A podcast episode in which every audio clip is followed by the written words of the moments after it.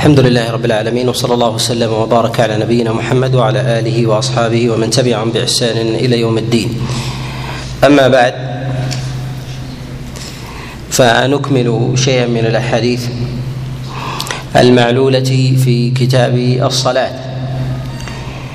أول هذه الأحاديث هو حديث أم سلمة عليها رضوان الله أن رسول الله صلى الله عليه وسلم كان إذا صلى لم يجاوز لم يجاوز بصره موضع سجوده. هذا الحديث قد رواه ابن ماجه في كتابه السنن من حديث مصعب ابن عبد الله المخزومي عن عمته أم سلمة عن رسول الله صلى الله عليه وسلم. وهذا الحديث مما تفرد به مصعب بن عبد الله مما تفرد به مصعب ابن عبد الله عن عمته ومصعب بن عبد الله قليل الحديث. ومثله مما لا يحمل العلماء تفرده وذلك لكونه في طبقة متأخرة من التابعين كذلك أيضا لقلة لقلة حديثه عليه رضوان الله. لقلة حديثه عليه رحمة الله عن أم سلمة عليها رضوان الله. ومثل هذا الحديث يحمله الكثير عن أم سلمة عليها رضوان الله فلما تفرد به مثل من مثل مصعب ابن عبد الله عن أم سلمة كان مما يستنكر ويعل الحديث بتفرده بتفرده برواية برواية مصعب. ومن علامات إعلال هذا الحديث أن هذا الحديث من المفاريد التي تفرد بها ابن ماجه على بقية أصحاب أصحاب الكتب الستة. ومن قرائن الإعلال أن الحديث إذا تفرد به ابن ماجه فهذا من قرائن من قرائن الضعف والإعلال. وذلك أن مثل الأسانيد التي تدور عند ابن ماجه هي موضع إدراك ومعرفة عند الأئمة عليهم عليهم رحمة الله. وذلك سواء كان البخاري أو الإمام مسلم رحمه الله أو أبو داود الترمذي والنسائي فإنهما لا يريدان ما كان شديد الغرابة والمطروح عندهما. وقد يخرجان ما يخالفه غيرهما من العلماء. واختلف العلماء في إراد أصحاب السنن الأربع للأحاديث الموضوعة وهل فيها أحاديث موضوعة أم لا؟ هذا من مواضع الخلاف. أما في ابن ماجه فثمة أحاديث موضوعة وإن كانت ليست بكثيرة. أما بقية السنن كسنن الترمذي وأبي داود والنسائي فهم قد رووا عن بعض من اتهم بالكذب وهم قلة. أما أن يكون الحديث في ذاته موضوعا ويجزم بذلك فهذا فهذا لا يكاد يوجد في سنن أبي داود وكذلك الترمذي والنسائي. أما في ابن ماجه فإنه يوجد مع عدم كثرته على على ما تقدم. ثم أيضا إن هذه المسألة وهي مسألة الإشارة وهي مسألة النظر إلى موضع إلى موضع موضع السجود في الصلاة. لم يخرج البخاري ومسلم في هذا في هذا الباب في هذا الباب شيء في في صلاة الإنسان. وهذا من القرائن التي يعل بها الحديث. وذلك أن البخاري ومسلم لا يكاد لا يكادان يخرجان يتركان حديثا في مسألة من المسائل الظاهرة مما يحتاج إليه الإنسان المصلي في كل في كل صلاته فريضة أو نافلة. إلا وقد أخرج في ذلك حديثا. وما كان على غير شرطهما فإنهما لا يخرجان. مما يدل على أن الاحاديث التي في الباب في وضع البصر في الصلاة أنها على على غير على غير شرطهما. وأيضا يظهر أن البخاري رحمه الله يعل هذا الحديث. وقد ترجم في كتابه الصحيح قال باب النظر إلى الإمام في الصلاة. باب النظر إلى الإمام في الصلاة. وهذا يخالف معنى الحديث الذي جاء في وضع المصلي بصره بصره في موضع سجوده. ومراده في نظر المصلي إلى الإمام في الصلاة أن الصحابة عليهم رضوان الله تعالى كانوا يرمقون صلاة رسول الله صلى الله عليه وسلم ويصفونها. ولو كانوا ينظرون إلى مواضع سجودهم لما عرفوا حال النبي في صلاته. فهم يعلمون حال النبي عليه الصلاة والسلام بمعرفة قراءته باضطراب لحيته عليه الصلاة والسلام. وهذا لا يمكن أن يكون من الإنسان إلا في حال التأمل. ولهذا ذهب بعض الفقهاء إلى أن الإنسان ينظر إلى قبلته. وهذا قول الإمام مالك رحمه الله. وهذا قول الإمام مالك رحمه الله خلافا لقول جمهور الفقهاء من الشافعية والحنفية والحنابلة إلى أن الإنسان ينظر إلى موضع سجوده. وهذه المسألة أيضا من مواضع الخلاف عند الفقهاء من السلف. وإن كان أكثرهم يرى أن النظر إلى موضع السجود هو الأولى هو الأولى. والحديث الثاني في هذا هو حديث عائشة عليها رضوان الله أن رسول الله صلى الله عليه وسلم لما صلى صلى في الكعبة لم يجاوز بصره موضع موضع سجوده. هذا الحديث رواه الحاكم في مستدركه ورواه عنه البيهقي في كتابه السنن من حديث أحمد بن عيسى عن عمرو بن أبي سلمة التنيسي عن زهير بن محمد عن موسى بن عقبة عن سالم بن عبد الله بن عمر عن أبيه عبد الله عن أبيه عبد الله بن عمر عن رسول الله صلى الله عن عن سالم بن عبد الله عن عائشة عليها رضوان الله. وهذا الحديث مما أعل واستنكر على زهير بتفرد عمر التنيسي عنه. وقد تقدم معنا شبيه بهذه بهذه العلة. تقدم معنا شبيه بهذه العلة. تذكر هذه العلة يا أنس؟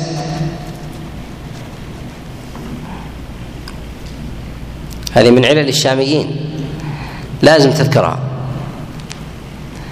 نعم. من يعل هذا الحديث؟ حديث من طريق أحمد بن عيسى عن عمرو بن أبي سلمة عن زهير بن محمد نعم. نعم. نعم. رواية الشاميين عنه منكرة. الحديث فيه عدة علل. أول هذه العلل أن زهير بن محمد في روايته على على طبقتين. الطبقة الأولى هي رواية البغداديين عنه أو العراقيين عنه وهي جيدة. الثانية رواية الشاميين وهي منكرة. وهي منكرة. وعلة والعلة في ذلك أنه يروي من حفظه. عندهم فيغلط. يروي من حفظه فيغلط.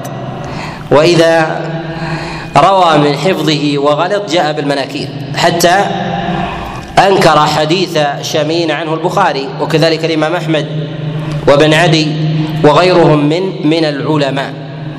والعلة الثانية أن الذي يرويه عن عمرو بن أبي سلمة أحمد بن عيسى وهو ضعيف ومنكر الحديث كما قال ذلك ابن عدي رحمه الله بل قال ابن طاهر كان يضع الحديث والذي تفرد بهذا الحديث عن زهير. تفرد بهذا الحديث عن زهير. وهذا الحديث بهذا الإسناد بهذا الإسناد منكر. وهذا الحديث بهذا الإسناد منكر. أنكره أبو حاتم كما نقله عنه ابنه كما في كتابه العلل. أنكره عليه. وأعل هذا الحديث الحافظ بن رجب رحمه الله كما في كتابه كما في كتابه الفتح. الحديث الثالث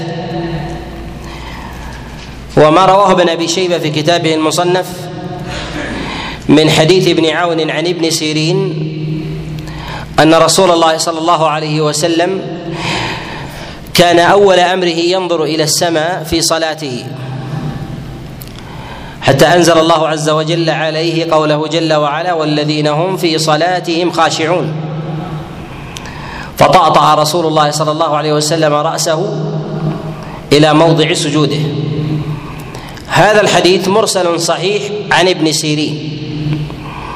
وقد جاء موصولا عند الحاكم والبيهقي من حديث سعيد بن أوس عن ابن عون عن ابن سيرين عن أبي هريرة عن رسول الله فجعله موصولا. والصواب في ذلك الإرسال. والصواب في هذا الإرسال. والموصول لا يصح. أعل الحديث الموصول البيهقي رحمه الله. أعل الموصول البيهقي رحمه الله. فقد قال في المرسل هو المحفوظ.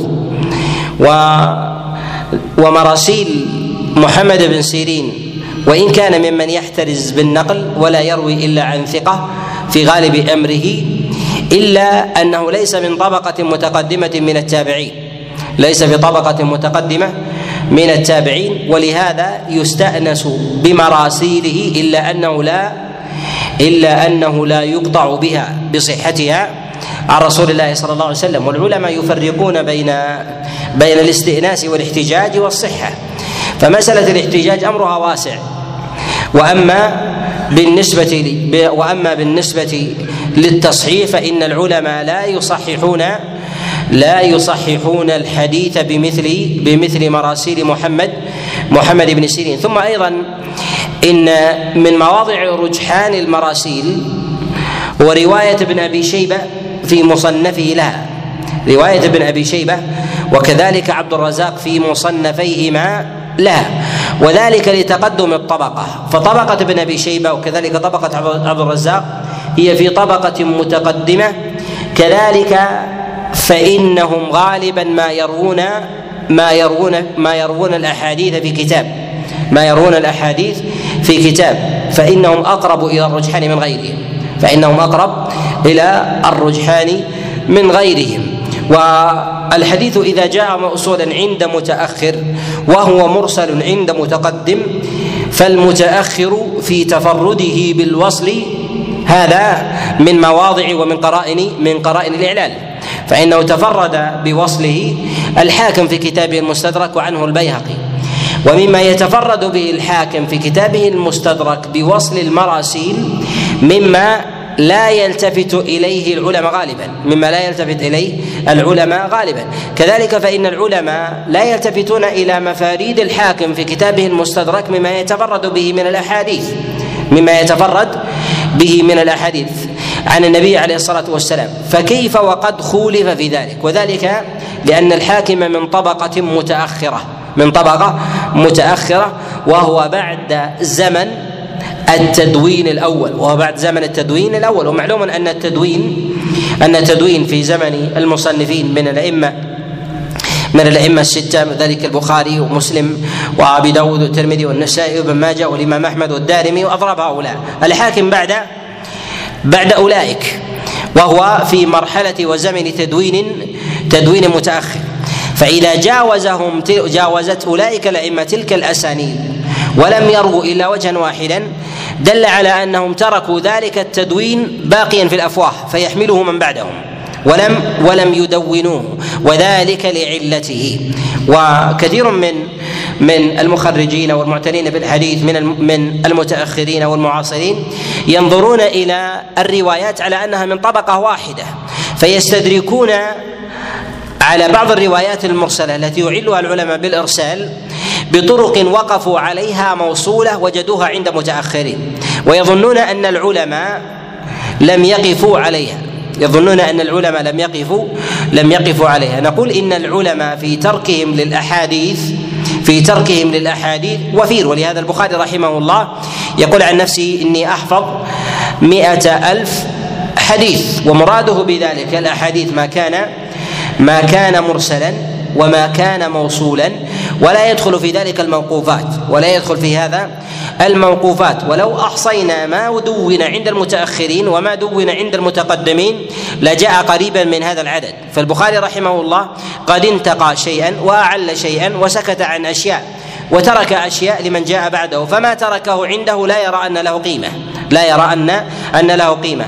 فهذا أين ترك؟ ترك في الأذهان ينقله الناس الناس.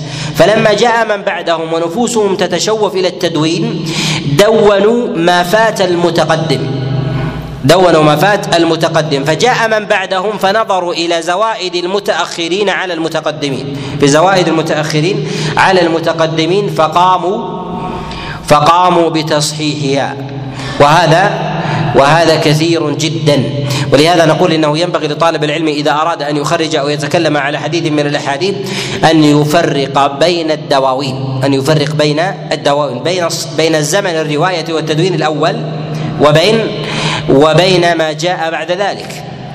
وكلما تأخر طبقة المدون ظهر في ذلك ظهر في ذلك الإعلان. ولهذا نجد أنه من من قريب الاتفاق عند العلماء عند العلماء النقاد أنهم لا يلتفتون إلى مفاريد المتأخرين التي يخرجونها. وذلك مثلا كالحاكم كابن عساكر الخطيب البغدادي وغيرهم من الرواة وسواء كان الحاكم في سواء الحاكم كان في التاريخ أو كان في كتابه المستدرك وغيرها. من مصنفاته وكتب ابن عساكر كلها. كذلك أيضا ما كان من الأجزاء المتأخرة من الأجزاء المتأخرة. فالعلماء في الغالب لا يلتفتون لا يلتفتون إليها. نعم ربما يتفرد أولئك بآثار. يتفرد أولئك بآثار فالعلماء يقبلونها. العلماء يقبلونها باعتبار أن الأحاديث المرفوعة هي مقصد العلماء الأول. وأما بالنسبة للآثار فيدعونها. كذلك أيضا ما كان من أمور السير والمغازي. ما كان من أمور السير والمغازي فإن العلماء في الغالب لا يشترطون إخراجها في مصنفاتهم وذلك كأصحاب الكتب الستة والإمام أحمد وكذلك الدارمي وغيرهم وإن أوردوا شيئا وإن أوردوا شيئا من ذلك. ولهذا نقول إن تفرد الحاكم والبيهقي لهذا الحديث من حديث سعيد بن أوس عن ابن عون عن ابن سيرين عن أبي هريرة في صلاة رسول الله صلى الله عليه وسلم وجعل بصري عليه الصلاة والسلام في موضع سجوده أن هذا مما مما يستنكر أن هذا مما يستنكر. ولهذا لا يلتفت إليها لا يلتفت إليها العلماء عليهم رحمة الله. الحديث الرابع في هذا هو حديث أنس ابن مالك عليه رضوان الله أن رسول الله صلى الله عليه وسلم كان إذا صلى يضع بصره موضع موضع سجوده. هذا الحديث رواه الحاكم في كتابه المستدرك ورواه ابن عساكر في كتابه تاريخ دمشق من حديث عليلة ابن بدر. عليلة. عليلة بن بدر. عن عنطوان. بالضم عليلة بضم العين. وعنطوان بالضم عن الحسن عن أنس بن مالك. وهذا الحديث أيضا معلول بعدة علل. أول هذه العلل عليله. نعم. صغر نعم. عليلة بن بدر. عليلة بن بدر. وهو واهي الحديث. وهو واهي واهي الحديث. وقد ضعفه عامة عامة الأئمة. وعنطوان وهو مجهول. وهذه العلة الثانية والعلة الثالثة هو التفرد عن الحسن البصري عن أنس بن مالك. فإن الحسن البصري مما لا يتفرد عنه أمثال هؤلاء بأحاديث في الأحكام ويكون الحديث ويكون الحديث صحيحا. ولهذا نقول إن هذا الحديث باطل. هذا الحديث باطل. وقد أنكره وقال بعدم صحته الحافظ ابن رجب رحمه الله في كتابه الفتح. وذكر الحافظ ابن رجب رحمه الله في الفتح أن في هذه المسألة عن أنس بن مالك وعن ابن عباس أحاديث ولا تصح. ولكن نقول إنه جاء عن عائشة وجاء عن أم سلمة وجاء من مرسل ابن سيرين وجاء عن أبي أمامة وواثل بن الأسقع ولا ولا تصح أيضا وكلها وكلها واهية. الحديث الخامس في هذا هو حديث عبد الله بن عباس عليه رضوان الله بنحو حديث أنس بن مالك. وهذا الحديث قد أخرجه ابن عدي في كتابه الكامل من حديث بقية ابن الوليد عن علي بن أبي علي عن ابن جريج عن عطاء عن عبد الله بن عباس. وهذا الحديث معلول أيضا بعدة علل. أول هذه العلل أن هذا الحديث تفرد به بقيه وبقية وفي طبقة متأخرة ومفاريده في الرواية مما يتوقف فيها العلماء مما يتوقف فيها العلماء وله ما يستنكر. وإن كان صالحا في نفسه. ثم أيضا إنه متهم بالتدليس ويدلس عن الضعفاء. وعلي بن أبي علي مجهول وهو قليل الرواية جدا. ويروي بقية عن علي بن أبي علي أحاديث مناكير كما قال ذلك ابن عدي في كتابه الكامل. ثم أيضا علة أخرى أن هذا الحديث تفرد به علي بن أبي علي عن ابن جريج. وابن جريج أحاديثه تشتهر وتضبط وخاصة بمثل هذا الإسناد المكي في رواية ابن جريج عن عطاء عن عبد الله بن عباس. وهذا مما لا يتركه النقل لو كان موجودا. مما لا يتركه النقل لو كان لو كان موجودا. ولهذا ذكره ابن عدي في كتابه الكامل في مناكير علي بن أبي علي. وذكر أنه مجهول وأن بقية يتفرد عنه بالأحاديث المناكير. ومن قرائن الإعلان أن الحديث إذا رواه من يصنف في الضعفاء أو في الجرح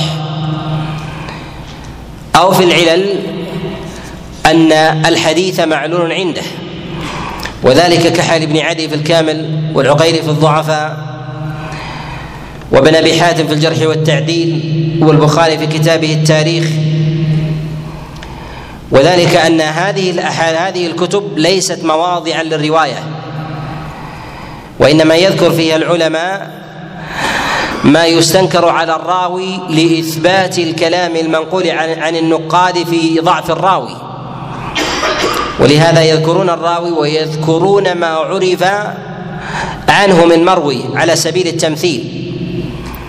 وإذا ذكروه في مصنفاتهم هذا يدل على أنه ليس بمشتهر عندهم بالنقل وإلا فمثله لا يمثل لرواية له. ولهذا تجد العلماء في كتب الرجال لا يمثلون بشيء من المرويات لشعبة. وعبد الرحمن بن مهدي ويحيى بن سعيد القطان وسفيان. وكذلك أيضا من كان في طبقة متقدمة كعمرو بن دينار وعكرمة سعيد بن جبير وابن يسار وغيرهم. لا يمثلون لهم لأنهم من أهل من أهل الرواية المشتهرة. بخلاف من كان مقلا وله شيء يستنكر فيريدون في بابه أحاديث رواها. من باب التعريف ببعض مرويه. وما يذكرونه غالبا ما يستنكر له في من يصنف في أبواب التعليل أو الجرح. وذلك حتى في بعض الكتب المدونة في أبواب التاريخ ككتاب التاريخ للبخاري سواء كان الكبير أو الأوسط. فإنه يريد في ذلك أسانيد ويريد بذلك ما يستنكر على ذلك على ذلك الراوي.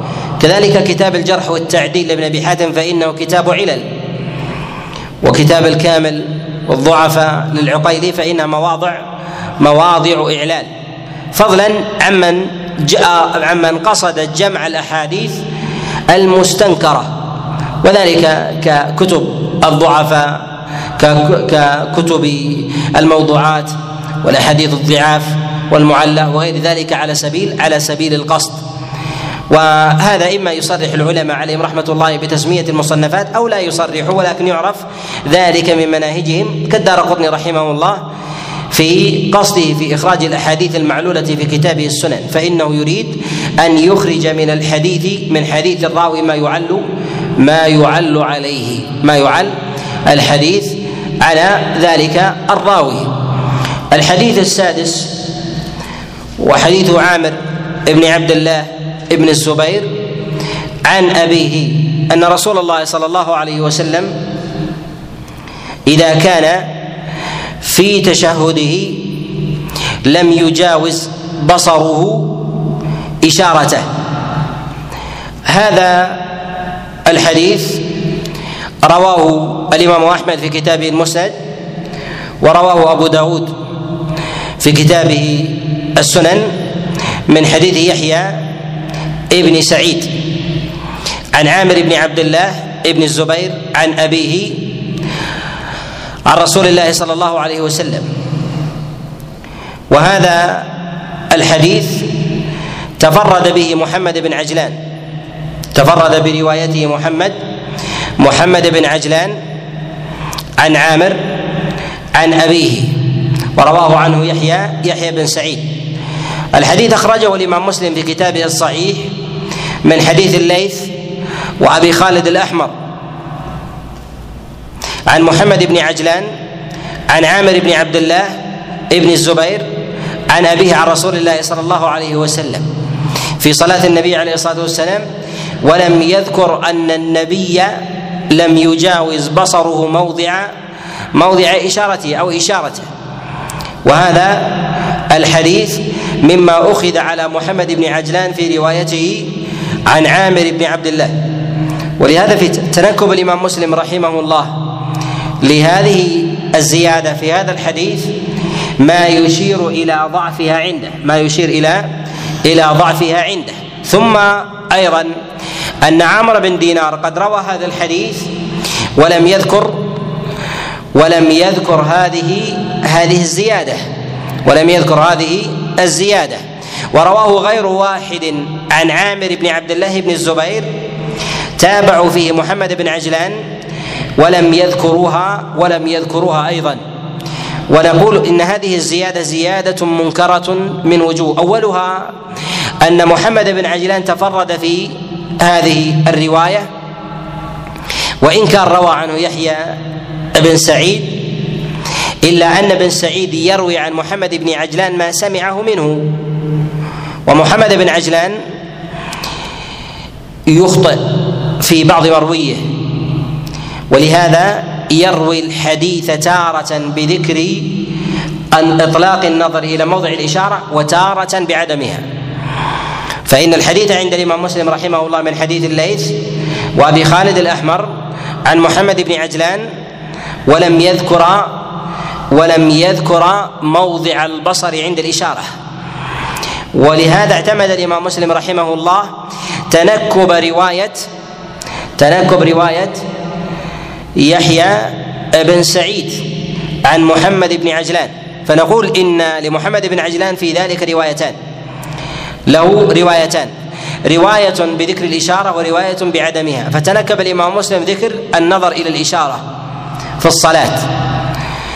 وتقدم معنا مرارا أن الزيادة في الحديث إذا تنكبها البخاري ومسلم مع أنهما أخرج الزيادة من ذلك الطريق فهذا من أمارة فهذا من أمارة إعلال الحديث عندهما. فهذا من أمارة إعلال الحديث عندهما. ولا يكاد المتتبع يجد زيادة مؤثرة في حكم وهي متعلقة بالسياق بسياق الموضوع كأن تكون متعلقة بأحكام الصلاة والسياق في الصلاة ثم يتنكبان تلك الزيادة وتكون هذه الزيادة صحيحة. ولكنهما قد يتركان شيئا من الزيادات وتكون هذه الزيادة وتكون هذه الزيادة في خارج في خارج الصحيح وهي صحيحة إذا كانت ليست متعلقة بالباب ولا مؤثرة في حكم ولا مؤثرة في حكم. كان يكون الحديث مثلا له أثر في الصلاة وذكر الحديث في الزكاة. وقد يخرجان ما يؤيد هذا الحديث من حديث مستقل في كتاب الصلاة فيستغنيان عن ذكر الزيادة بحديث منفرد. وهذا بالتتبع يجده يجده الناظر مضطردا يجده الناظر مضطردا في منهج الإمامين البخاري البخاري ومسلم. ويظهر ذلك الاعلال إذا ترك زيادة ثم أخرج حديثا يخالفها. إذا ذكر زيادة وأخرج حديثا ترك زيادة وأخرج حديثا يخالفها فإن هذا شبيه بالقطع بالاعلال شبيه بالقطع بالاعلال ولو حكى الإنسان إعلان البخاري ومسلم لمن؟ لمثل هذه الحال ما كان ذلك ما كان ذلك ذلك بعيدا. الحديث السابع وحديث عبد الله بن عباس عليه رضوان الله أن رسول الله صلى الله عليه وسلم نهى أن يغمض الرجل عينيه في الصلاة. هذا الحديث رواه ابن عدي في كتابه الكامل من حديث موسى بن أعين عن ليث ابن أبي سليم عن طاووس بن كيسان عن عبد الله بن عباس عن رسول الله صلى الله عليه وسلم. وهذا الحديث معلول بعلل. أولها أن هذا الحديث تفرد به موسى عن ليث. وهذا مما يستنكر عادة. الثاني أن هذا الحديث مما تفرد به ليث عن طاووس بن كيسان. وطاووس بن كيسان له أصحاب كبار يروون حديثه سواء كانوا من المكيين أو كانوا من اليمانيين أو المدنيين. ومثل هذا الحديث مما تعم بمثله البلوى من إغماض العينين في الصلاة ويفعله بعض الناس أو كثير منهم إما لحاجة عارضة أو كان ذلك غالبا. فمثل هذا النهي يشتهر لو ورد فيه خبر. وذلك أن ورود إغماض العينين في الصلاة يرد على الإنسان أشهر وأظهر من المنهيات التي جاءت في الصلاة. وذلك كبسط الذراعين بسط الكلب والايقاع كالكلب أيضا. وكذلك أيضا في نقر الغراب والالتفات فإن الإنسان يبلى يبلى بإغماض عينيه أكثر من ابتلائه بالالتفات. ولما جاءت هذه النصوص المنهيه عن الالتفات جاءت النصوص عن إيقاع كايقاع الكلب مع أن النهي هنا في حديث عبد الله بن عباس صريح وواضح في المرفوع وجاء المرفوع في ذلك دون ما تعم به البلوى دون إغماض العينين دل ذلك على النكارة وعدم استقامة المتن. ونطلب له إسنادا أقوى أقوى من تلك المنهيات. وليس ابن أبي سليم مع سوء حفظه إلا أننا نستطيع أن نجعل أحاديثه على مراتب. أول هذه المراتب أن ليث بن أبي سليم ما يرويه في التفسير عن مجاهد بن جبر. فهذا مستقيم لأنه من كتاب لأنه من كتاب.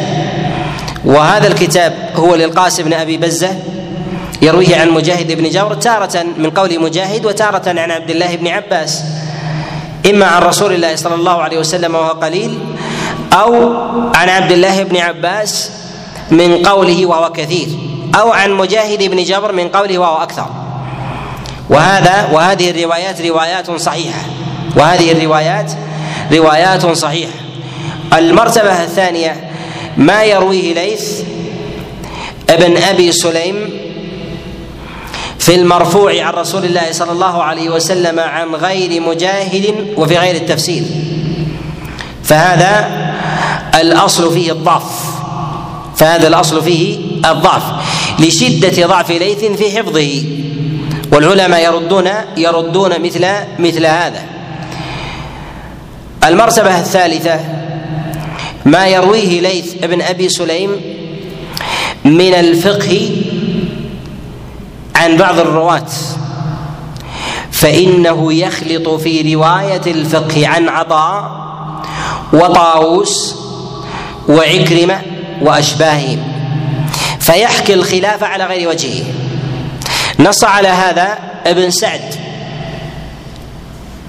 رحمه الله وغيره. فنقول إن ما يخرجه ابن أبي شيبة في كتابه المصنف وما يرويه عبد الرزاق كذلك في مصنفه عن ليث بن أبي سليم من الفقه عن عطاء وطاووس وعكرمة فهو يخلط بين فقه هؤلاء فربما حكى الاتفاق عنهم والمعروف عنهم الخلاف. وهذا من المواضع التي ينبغي أن ينتبه لها في دواوين الفقه خاصة. وذلك ان أنه يشتهر في دواوين الخلاف العالي خلاف الصحاء خلاف التابعين واتباع التابعين وذلك كالكتب المصنفة في هذا الباب. ككتب ابن ابي شيبة وعبد الرزاق والبيهقي والكتب التي جاءت بعد ذلك كتب ابن المنذر وكتب ابن عبد البر واضرابها ممن تنقل الفقه عن ليث بن أبي سليم عن هؤلاء. ثم تأتي بعض ممن يحكي الخلاف النازل وينقل عن ذلك ككتب الفقه الخلافية كمذهب الإمام أحمد كابن قدامة وفي كتاب المغني كذلك أيضا المجموع للنووي وكذلك أيضا الشرح الكبير للرافعي وغيرها من هذه الكتب التي تشير وتنقل بعض الروايات الفقهية في مواضع الخلاف من هذا الطريق من حديث ليث بن أبي سليم عن هؤلاء. فنقول إن هذا من المواضع التي ينبغي أن يتوقف فيها الناظر وذلك لخلط ليث فيها خاصة في الموضع الذي يحكي فيه يحكي فيه الإجماع. يحكي فيه الإجماع يعني إجماع هؤلاء سواء إجماع عطاء أو كان إجماع أو كان إجماع عطاء مع عكرمه وكذلك الطاووس بن كيسان فإنه يقول الواحد منهم فيجمعهم جميعا. يقول الواحد منهم فيجمعهم جميعا كما نقل ذلك ابن سعد رحمه الله في كتابه في كتاب الطبقات. ثم أيضا من قرائن إشكال من قرائن الإعلال لمرويات ليث عن طاووس وعطاء وكذلك أيضا عكرمة وأضرابهم في مروياتهم في الفقه أنه يروي عنهم قولا ويروي غيره عنهم قولا مخالفا قولا مخالفا. وهذا يدل على أنه يضطرب بنقله بنقله هذا. ومن المواضع أيضا التي يعل فيها هذا الحديث وهو حديث عبد الله بن عباس أن هذا الحديث وهو في النهي عن إغماض العينين في الصلاة مما ينبغي أن يشتهر عن طاووس بن كيسان. وذلك لأن طاووس بن كيسان نزل مكة وأقام بها يسيرا وأخذ عنه المكيون وأخذ عنه المدنيون وأصحابه الثقات النقلة من اليمانيين كثير. فهؤلاء هم أدرى وأعلم بحديثه. هم أدرى وأعلم وأعلم بحديثه. فلما تفرد ليث بهذا الحديث عن طاووس بن كيسان دل على نكارته وإعلاله. كذلك أيضا من قرائن الإعلال أن هذا الحديث مما رواه الطبراني في كتابه المعجم في معاجمه الثلاثة. رواه في معجمه الكبير والأوسط والصغير وأعله بتفرد موسى عن ليث وعله بتفرد موسى موسى عليه وأنه لا يعرف إلا من هذا الوجه وذلك أن من قرائن الاعلال عند العلماء الأحاديث التي يتفرد بها الطبراني وذلك أن الطبراني يريد أن يخرج عن الراوي الحديث الغريب. يريد أن يخرج الحديث الحديث الغريب كثيرا. فإذا تفرد بحديث ولا يوجد عند غيره فهذا من قرائن فهذا من قرائن من قرائن الإعلان. وإن كان يروي أحاديث في كتابه المعجم وهي موجودة في الصحيحين إلا أن الغرابة لا تعني النكارة وأن التفرد لا يعني الضعف. ولكن نقول ما كان في أمور الأحكام ولم يروه غيره فهذا مما يعله العلماء مما يعله العلماء عادة ولا ولا يقبلونه.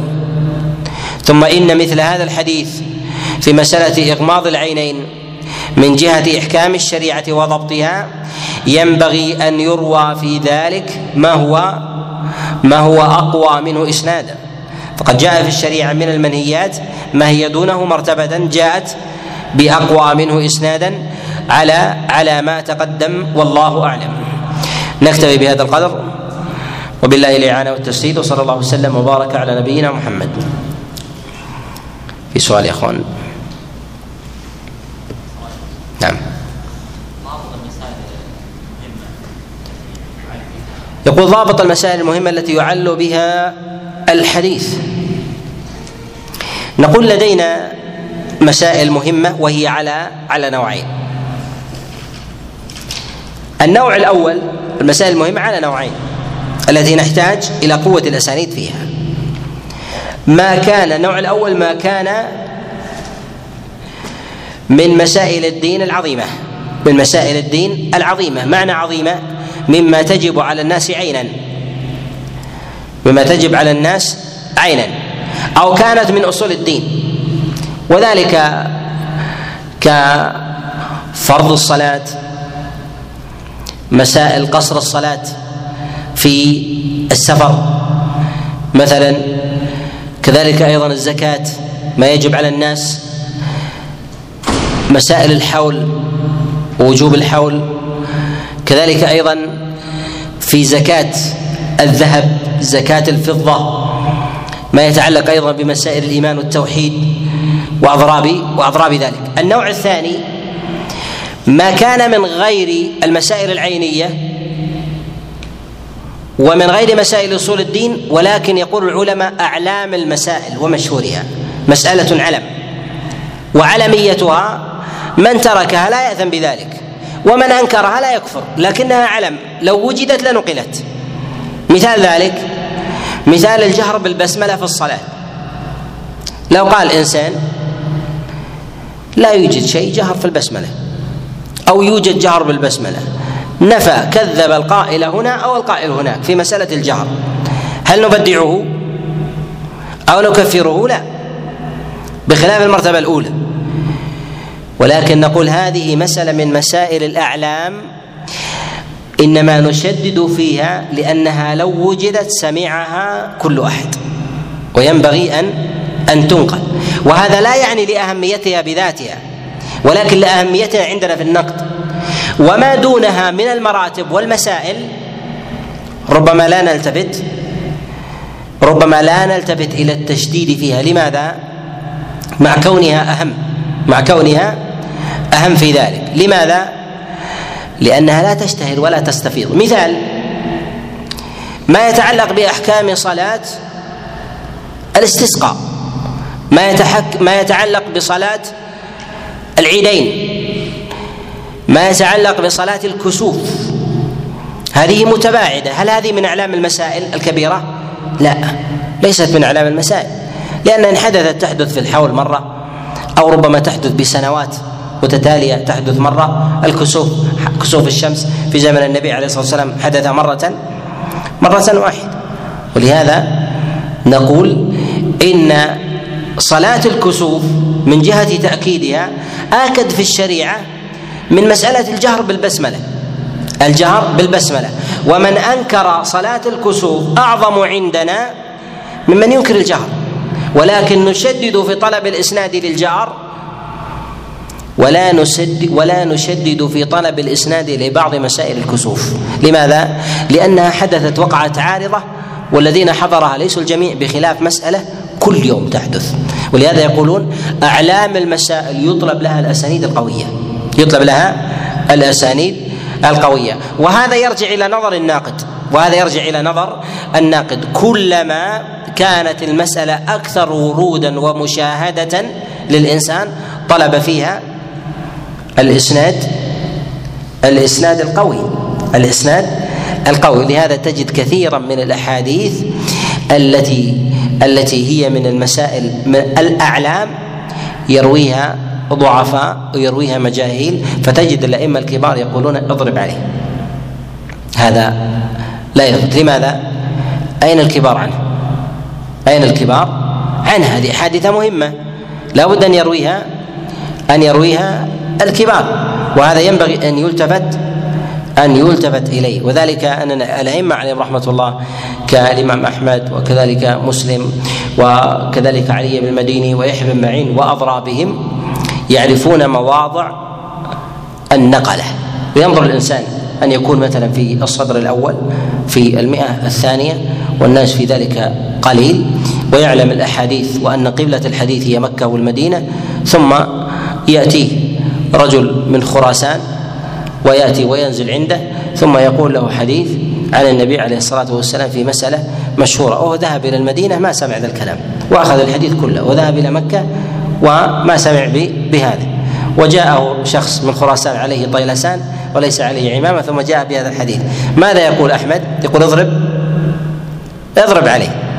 لا ينظرون إلى نحن ننظر إلى أسماء نظن نظن أن الناس واحد. لا ليسوا واحد هم يميزون.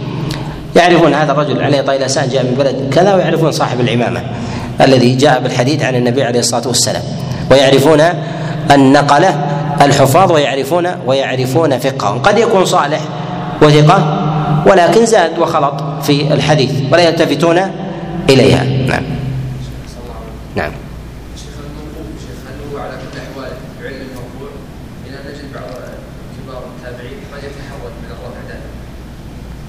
يقول بعض كبار التابعين يتحرج من الرفع. يتحرج من الرفع. هل نعل دوما الحديث المرفوع بوجوده أو ثبوته موقوفا؟ أو نقول إن بعض الرواة يتحرج من الوصل ويرسل؟ نقول بعض الرواة يعرف عنه هذا يعرف عنه هذا من عادته أنه لا يرفع. ويجعل الحديث مثلا من قول ابن عمر أسلم له من أن يجعله من قول النبي عليه الصلاة والسلام. فنقول من كان معروفا بذلك ولو كان ثقة يرجح العلماء عليه من دونه. كحال الإمام مالك رحمه الله. الإمام مالك رحمه الله تارة يرسل. يتهاون بالأمر فيرسل. ويجعل بعض الروايات بلاغ. وهو مالك. فتجد بعض العلماء ينظرون إلى بعض الروايات خاصة ما عضدها العمل واستقر في المدينة. واستقر في المدينة. فكأن الإمام أحمد الإمام مالك رحمه الله في ذاته يقول الحديث معلوم لا يحتاج أني أسوق إسناده لكم. فيقول بلغني أن النبي عليه الصلاة والسلام قال كذا. أو يروي عن الزهري أن النبي عليه الصلاة والسلام قال قال كذا. يريد ان أن يختصر في هذا في هذا الأمر. وتجده مسندا من وجه آخر بإسناد صحيح فتجد العلماء يرجحون الوصل في ذلك. لماذا؟ لأنه يعرف عن الإمام مالك أنه أنه ربما أرسل وربما قال الحديث بلاغا وهو معلوم من جهة الإسناد. وذلك لقرينة إذا وجد العمل. يوافق هذا الحديث فتجد أن الإسناد في كثير من المواضع يكون صحيحا ولو كان مرسلا عند مالك في الموطأ أو في غيره نعم قد يكون قد يقول قائل احد مسائل الاعلام أو التي تتكرر كل يوم لا يذكر لا تذكر. كالبسمله لانها معروفه يقول هنا قد يقول قائل أن المسألة قد تكون معروفة فلا ينقلها الناس. فلا ينقلها الناس. ويرويها من دونه. فلماذا نطلب من الناس أن ينقلوا شيء معلوم؟ ينبغي أن نأخذ العكس. ما هو الفارق؟ كيف نعرف؟ فهمت الإشكال؟ لدينا مسألتان. المسألة الأولى نشدد فيها لأن الرواة رووا مسألة من أعلام المسائل وما رواها الثقات.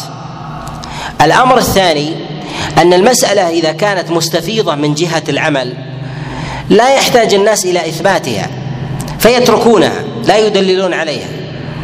وهذا مثلنا عليه كمسائل الصلوات. صلاة الظهر صلاة العشاء أربع.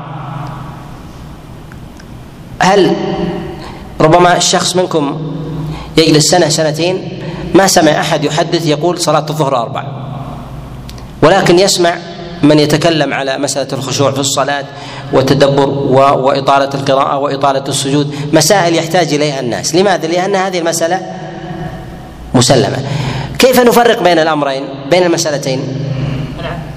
العمل. أحسنت. عمل من؟ عمل الصحابة والتابعين. لا بد أن يكون ذلك موجودا مستفيضا عندهم. فإذا كان مستفيضا في الروايات المنقولة وهذا مما ظانها كتب الآثار كمصنف ابن أبي شيبة عبد الرزاق البيهقي موطأ مالك كتب ابن عبد البر ابن المنذر وغيرها. تجد أن هذا الأمر مستفيض عملا عندهم. نأتي إلى مسألة الجهر بالبسملة. نجد أنها خلاف ذلك. أنها خلاف ليس عليها العمل عند عند عامه الصحابة. حينئذ نأتي ونقول هذه المسألة مشهورة لماذا لم يأتي بها إلا أنت؟ إذا قال لنا قال هذه مسلمة لماذا تطالبون الكبار بها؟ وهي من جهة العمل نقول لا لم الذي ثبت عندنا أنهم لم يعملوا بها. الأغلب وجمهورهم أنهم لم يعملوا لم يعملوا بذلك. ولهذا نقول نقول بإعلالها. ما كان مستفيضا عند الصحابة والتابعين من جهة العمل ثم جاء راوي متوسط بحديث مرفوع في ذلك والعمل مستفيض. نصحح ولا نصحح؟ نصحح. نصحح تلك الرواية. لماذا؟ لأن العمل موجود ومستفيض حتى بلغ عندهم حدا لا يحتاج إلى لا يحتاج إلى إلى رواية ولا يعلم في ذلك مخالف. ولا يعلم في ذلك في ذلك مخالف. نعم.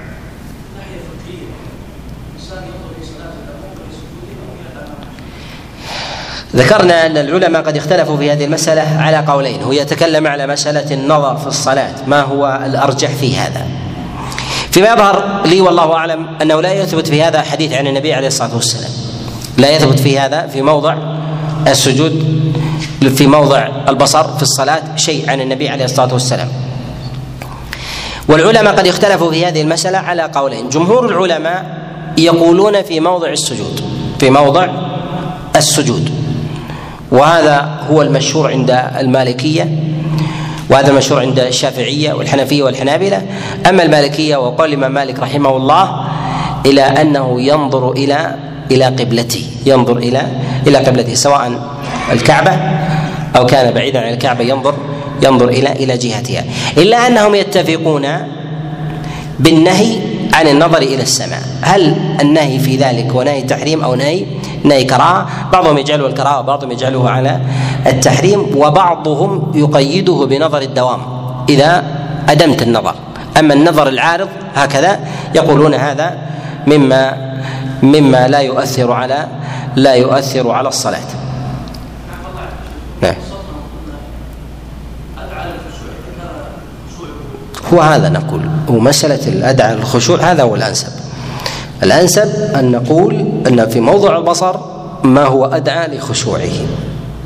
بعض الناس يقول السجاد يشغلني خاصة في موضع الزخرفة يقول لو نظرت إلى القبلة لا يوجد شيء يشغلني. نقول لا بأس انظر إلى إلى القبلة. وبعض الناس يقول القبلة تشغلني وموضع السجود يشغلني. ليضع الإنسان ينظر إلى موضع قدميه أو ينظر إلى إلى كفيه. اخشع اخشع لنفسي. إذا أشغلك الجميع أيهما أولى؟ إغماض العينين أو إطلاق البصر مع عدم الخشوع أم أو إغماض العينين مع الخشوع؟ إغماض العينين مع الخشوع. إغماض العينين مع الخشوع أولى من إطلاق العينين مع عدم الخشوع لأن الخشوع آكل. لأن الخشوع الخشوع في الصلاة في الصلاة آكل. قد امتدح الله عز وجل الخاشعين في الصلاة كما في أوائل سورة المؤمنون والذين هم في صلاتهم خاشعون. وجاء في ذلك جملة من الأحاديث أن ذلك مما مدح به رسول الله صلى الله عليه وسلم في قول الله عز وجل وإنك لعلى خلق عظيم. سئلت عائشة عليه رضوان الله تعالى عن ذلك فتلت العشر آيات الأول من سورة المؤمنون. وبالله التوفيق والإعانة والسداد وصلى الله وسلم وبارك على نبينا محمد.